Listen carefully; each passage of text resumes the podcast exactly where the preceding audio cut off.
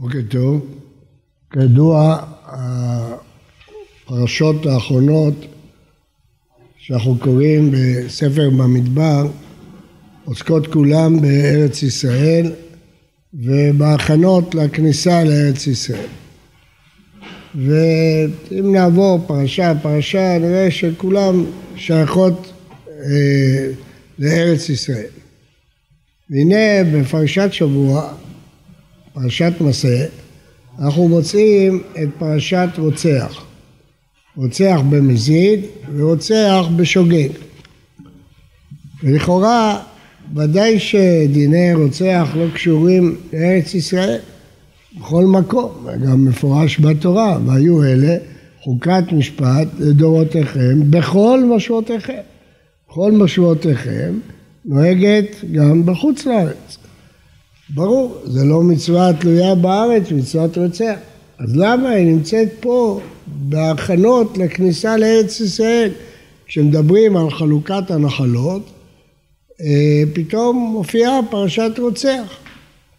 לפי הפשט אפשר לענות שזה בגלל ערי מקלט. הרי אנחנו מדברים פה על חלוקת הארץ לנחלות. ערי מקלט הם חלק מהערים שצריך לתת אותם, אז צריך לכתוב למי הם שייכים, באיזה שבט, שהוא צריך לתת את הערים האלה לערי מקלט. לכן, בדרך אגב, כיוון שהוזכרו נחלות, הוזכרו ערי מקלט, כיוון שהוזכרו ערי מקלט ורוצח ושוגג, אז הוזכר גם רוצח ומזיד. זה היה תירוץ שיכול להתקבל, טוב, אבל אנחנו רואים שהתורה כותבת ולא תיקחו חופר לנוס אלי מקלטו לשוב לשבת בארץ אדמות הכהן ולא תחניפו את הארץ אשר אתם בה כי אדם הוא יחניף את הארץ ולארץ לא יכופר לדם אשר שופח בה כי אם ודם שופכו. כן התורה מדגישה שיש בעיה של שפיכות דמים עם הארץ. אז אפשר לפרש את הפסוק הזה, שזה לאו דווקא ארץ ישראל. אני קורא בפרק סוף ל"ה, אלא ארץ הכוונה פה אדמה, כן? כמו שהקדוש ברוך הוא אומר לקין, כל דמי אחיך צועקים מהאדמה, האדמה לא תקלוט את הדם, פירוש הדבר שאין כפרה, האדמה לא תבלע את הדם ותכסה אותו, אין לזה כפרה, אבל זה גם, גם לא נכון, כי בפסוק הבא כתוב ולא תטמא את הארץ אשר אתם יושבים בה, אשר אני שוכן בתוכה כי אני השם שוכן בתוך בני ישראל. אז אם כן, בפירוש מדברים פה על ארץ ישראל. ואם כן, השאלה חוזרת ונשאלת, מה הקשר בין שפיכות דמים לארץ ישראל? הרי ארץ ישראל זה מצוות התלויות בארץ, בקרקע, שמיטה, יובל, מעשרות, תרומות, מה זה, מה זה שייך לשפיכות דמים שזה מטמא את הארץ אשר אני שוכן בה, זה מטמא כל אדמה, כל, כל הארץ. מה, מה מיוחד בארץ הזאת? אז ראשית נעיר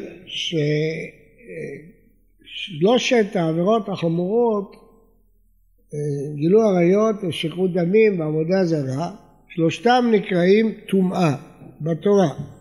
פה זה בשפיכות דמים, ולא תטמא את הארץ אשר אתם יושבים בה. שפיכות דמים נקראת טומאה. גם גילוי עריות, כתוב ולא. אל תטמאו בכל אלה, כי באלה נטמאו הגויים, זה נקרא טומאה. גם עבודה זרה, התורה, התורה קוראת לזה טומאה. כתוב גם בנביא, תזרם כמו דבר צא תאמר לו, כטומאת הנידה עבודה זרה. והשאלה, אז שלושת הדברים האלה נקראים טומאה, כלומר, זה לא עבירות רגילות, זה עבירות שמסלקות את הקדושה. שלושת העבירות האלה הן טומאה שמסלקות את הקדושה. שפיכות דמים, למה? כי בצלם אלוקים ברא את האדם. האדם נברא בצלם אלוקים. אז מי ששופך דם האדם, כביכול פוגע בצלם אלוקים, הוא שופך צלם, דם של צלם אלוקים. ולכן זה טומאה, זה סילוק שם השם, זה סילוק הקדושה. עריות, גם כן, איש ואישה זכו שכינה ביניהם, הקדושה של הבית היהודי, של המשפחה, היא חלק ממציאות שכינת השם. השכינה שורה בקדושת המשפחה, אלוהיהם של אלה שונא זימה. הזימה היא טומאה, היא מפרה את הקדושה. ועבודה זרה כמובן שהיא טומאה, היא מסלקת את הקדושה. ולכן השלושת העבירות האלה נאמר ייהרג ואל יעבור. כיוון שאלה עבירות של טומאה, סילוק הקדושה. ובאמת, הגמרא אומרת שבית המקדש הראשון חרב על עבודה זרה, גילוי עריות, שחרור דמים. למה? כי שלושתם נקראים טומאה, והטומאה מסלקת את השכינה. זה בית מקדש ראשון. הסביר המהר"ל מפראג שבית המקדש הראשון, היסוד שלו היה קדושת השכינה. לכן היה בו ארון, מאורים ותומים, קדושת השכינה. ולכן עבירות של טומאה מסלקות את השכינה, את הקדושה, ולכן בית המקדש חרב. בית המקדש שני בא מכוח קדושת ישראל, לא היה בו ארון, לא היה בו אורים ותומים, הוא בא מכוח קדושת עם ישראל, ולכן הוא חרב בגלל שנאת חינם, בגלל שהתפרקה קדושת ישראל, לא היו עם אחד בארץ, אז חרב הבית השני בגלל שנאת חינם. אבל הבא, אנחנו חוזרים לעניין של טומאה, הטומאה זה סילוק הקדושה, ולא תטמא את הארץ, אשר אתם יושבים בה, שאני שוכן בתוכה, כי אני השם שוכן בתור בני ישראל. כלומר, שעבירת שפיכות דמים, מעבר לחומרת העבירה כשלעצמה, שזה בכל מקום, בארץ יש לה חומרה מיוחדת, שהיא מטמאת את הארץ, ועל זה גולים, הגלות והחורבן היה בין השאר על שפיכות דמים, כי שפיכות דמים הוא סילוק כבוד שכינה, סילוק השם. אדם ש, שנוטל נפש אחת מישראל.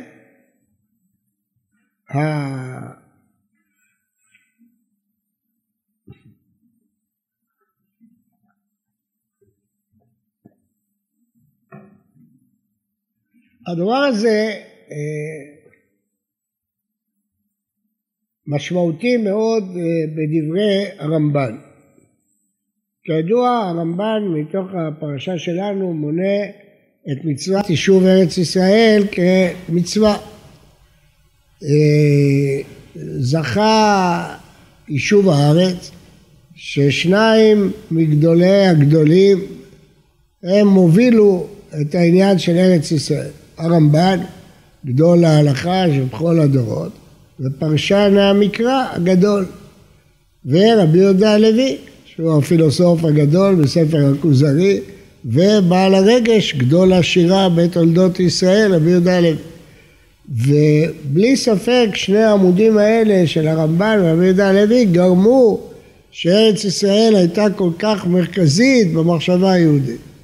רבי יהודה הלוי בפרקים שלו העזים בספר הכוזרי ובסיום שלו כשהוא אומר לחבר שמה שיהודים אומרים ותחזינה עינינו בשובך לציון זה כצפצוף התוכי והזרזיר שהם לא מתכוונים לזה ברצינות.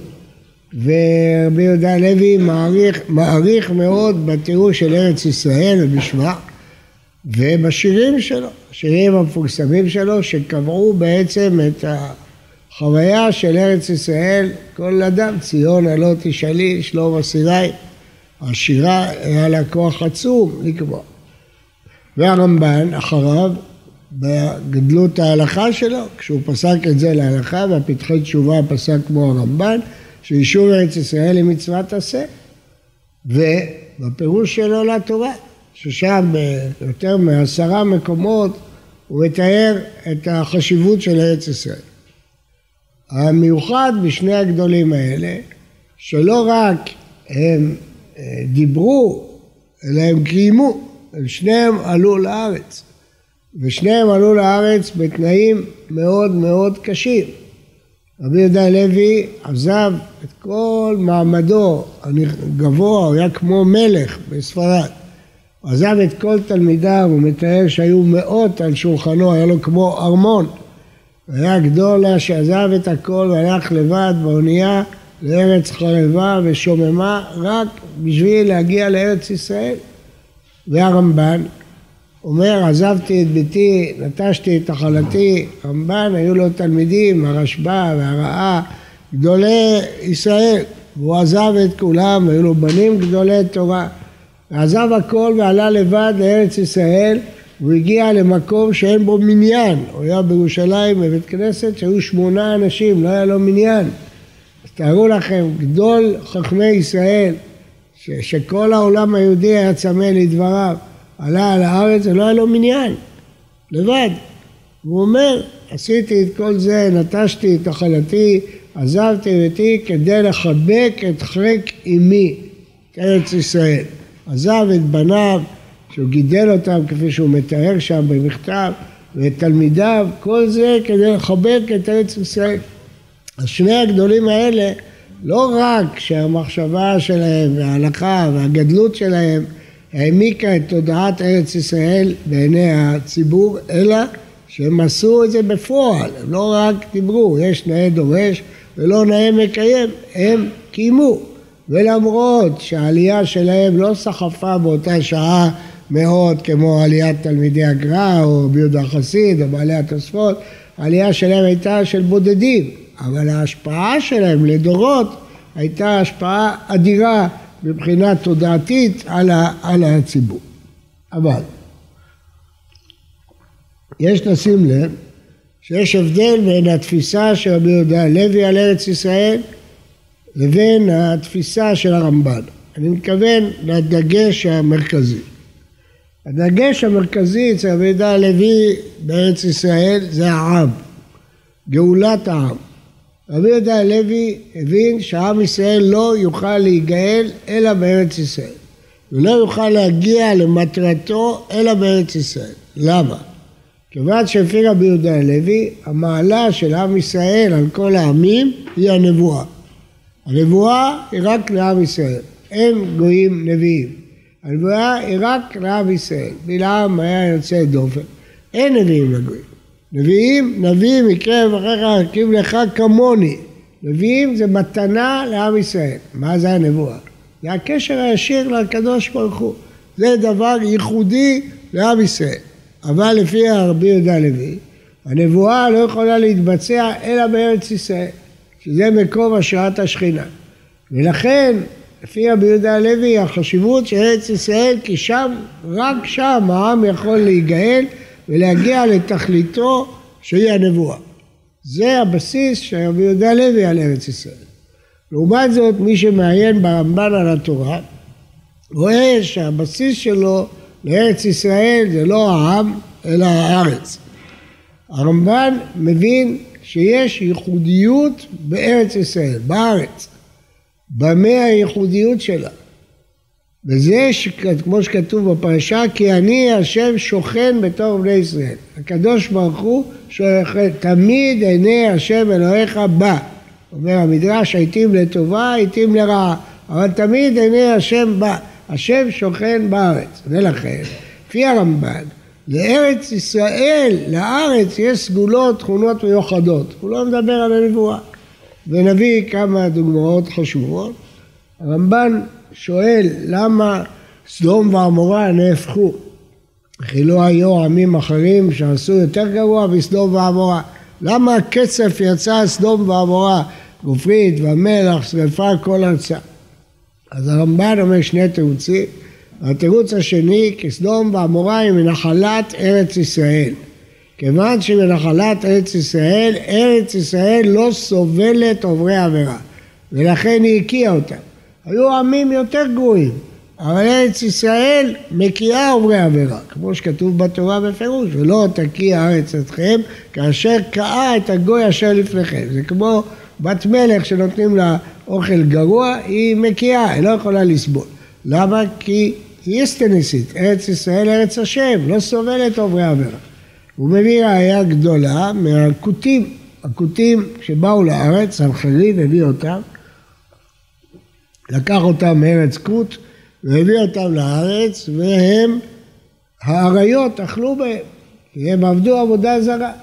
שואל הרמב"ן, עבודה זרה זה דין בארץ ישראל?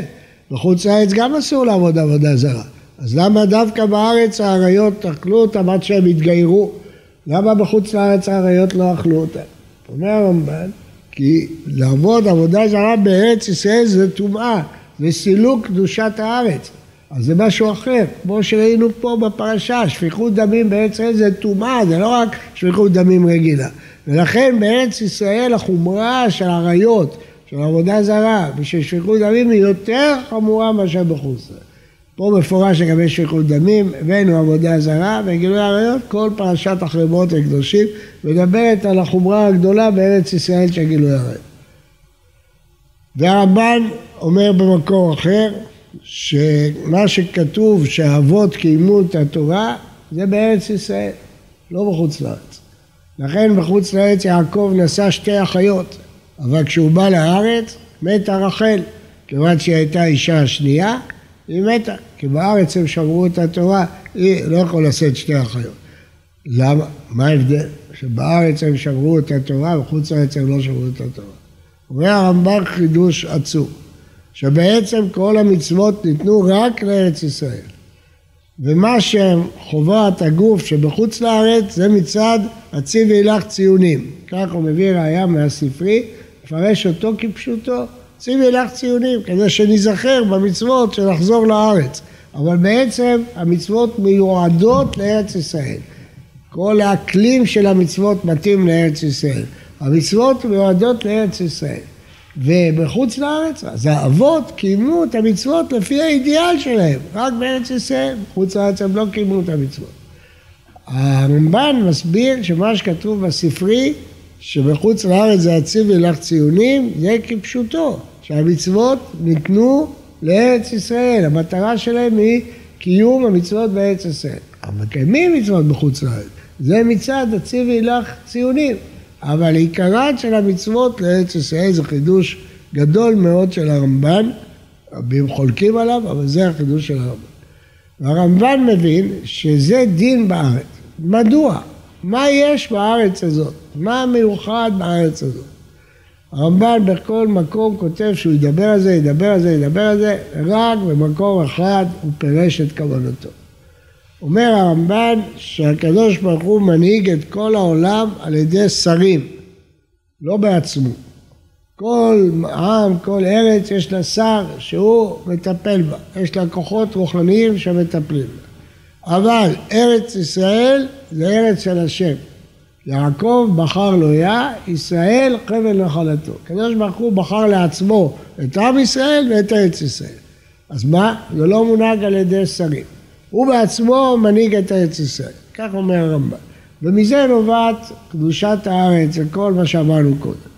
ונשאלת השאלה, מה פירוש? מה פירוש למעשה שהארץ מונהגת על ידי הקדוש ברוך הוא ולא על ידי שרים? נראה לעניות דעתי שמה שזה אומר למעשה, שארץ ישראל לא מונהגת על פי חוקים היסטוריים וסוציולוגיים רגילים.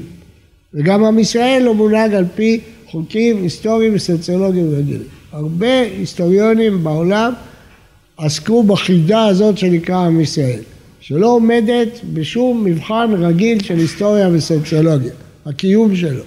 וכמובן, כמובן, החזרה לארץ ישראל. עוד הרבה לפני זה, זה היה חידה בעיניהם. אבל כשחזרו לארץ זה בכלל היה בלתי נתפס. אז למה? כי באמת עם ישראל הוא תחת השגחת השם, הוא לא קשור לחוקים הרגילים. ולפי הרמב"ן גם ארץ ישראל. היא לא קשורה לחוקים הסוציולוגיים הרגילים. לפי החוקים הרגילים, ארץ ישראל החרבה לא יכלה להחזיק כמה מאות אלפים, והיום חיים בה עשרה מיליונים. למה? כי זה הקדוש ברוך הוא מנהל אותה. היא לא מנוהלת לפי חוקים. מה הפירוש שהקדוש ברוך הוא מנהלת אותה? שהיא מנוהלת לפי התורה והמצוות. ויתן להם ארצות גויים. ועמל לאומים יירשו, בערבו ישמרו חוקיו ומצוותיו ישמורו, הללויה. זה ארץ השם, היא לא מתנהלת לפי חוקי היסטוריה וסוציולוגיה, לפי מה היא מתנהלת? לפי השראת שכינה, לפי התורה והמצוות. אז אם עם ישראל לא שומר את התורה, הוא גולה ממנה, גלה ממנה. למה? כי ארץ ישראל מקיאה עוברי עבירה, היא לא סובלת עוברי עבירה ולא תקיע אצלכם כאשר קראת הגוי אשר לפניכם. עבודה זרה, גילוי עריות, שפיכות דמים, זה חמור בכל העולם. אבל בארץ ישראל זה חמור שבעתיים, כי זה נקרא טומאה, זה מסלק את השכינה, ולכן חרבה המקדש וישראל גלה מעל אדמתו בבית ראשון, בגלל עבודה זרה, גילוי עריות, שפיכות דמים, שזה טומאה, זה מסלק את השכינה, ולכן זה מביא לגלות. יוצא שלפי רבי יהודה הלוי הנקודה המרכזית של ארץ ישראל זה העם שמגיע פה לנבואה, ארץ הנבואה, חי...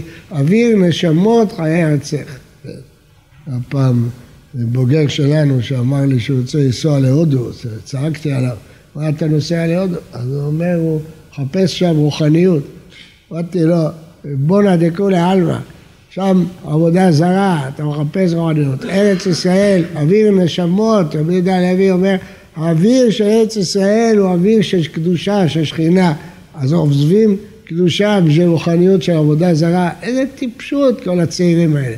מחפשים חוויות רוחניות מעבודה זרה. יש לך ארץ שהיא שכינה שורה בה, שהקדושה שורה בה. אתה עוזב את הקדושה, את השכינה בשביל ללכת לבורות נשברים של עבודה זרה. יש לך ארץ שהשכינה שורה בה, הקדושה שורה בה. אז צריך להבין שרבי יהודה הלוי הבין שהארץ היא מקום הנבואה ולכן עם ישראל חייב לחזור אליה.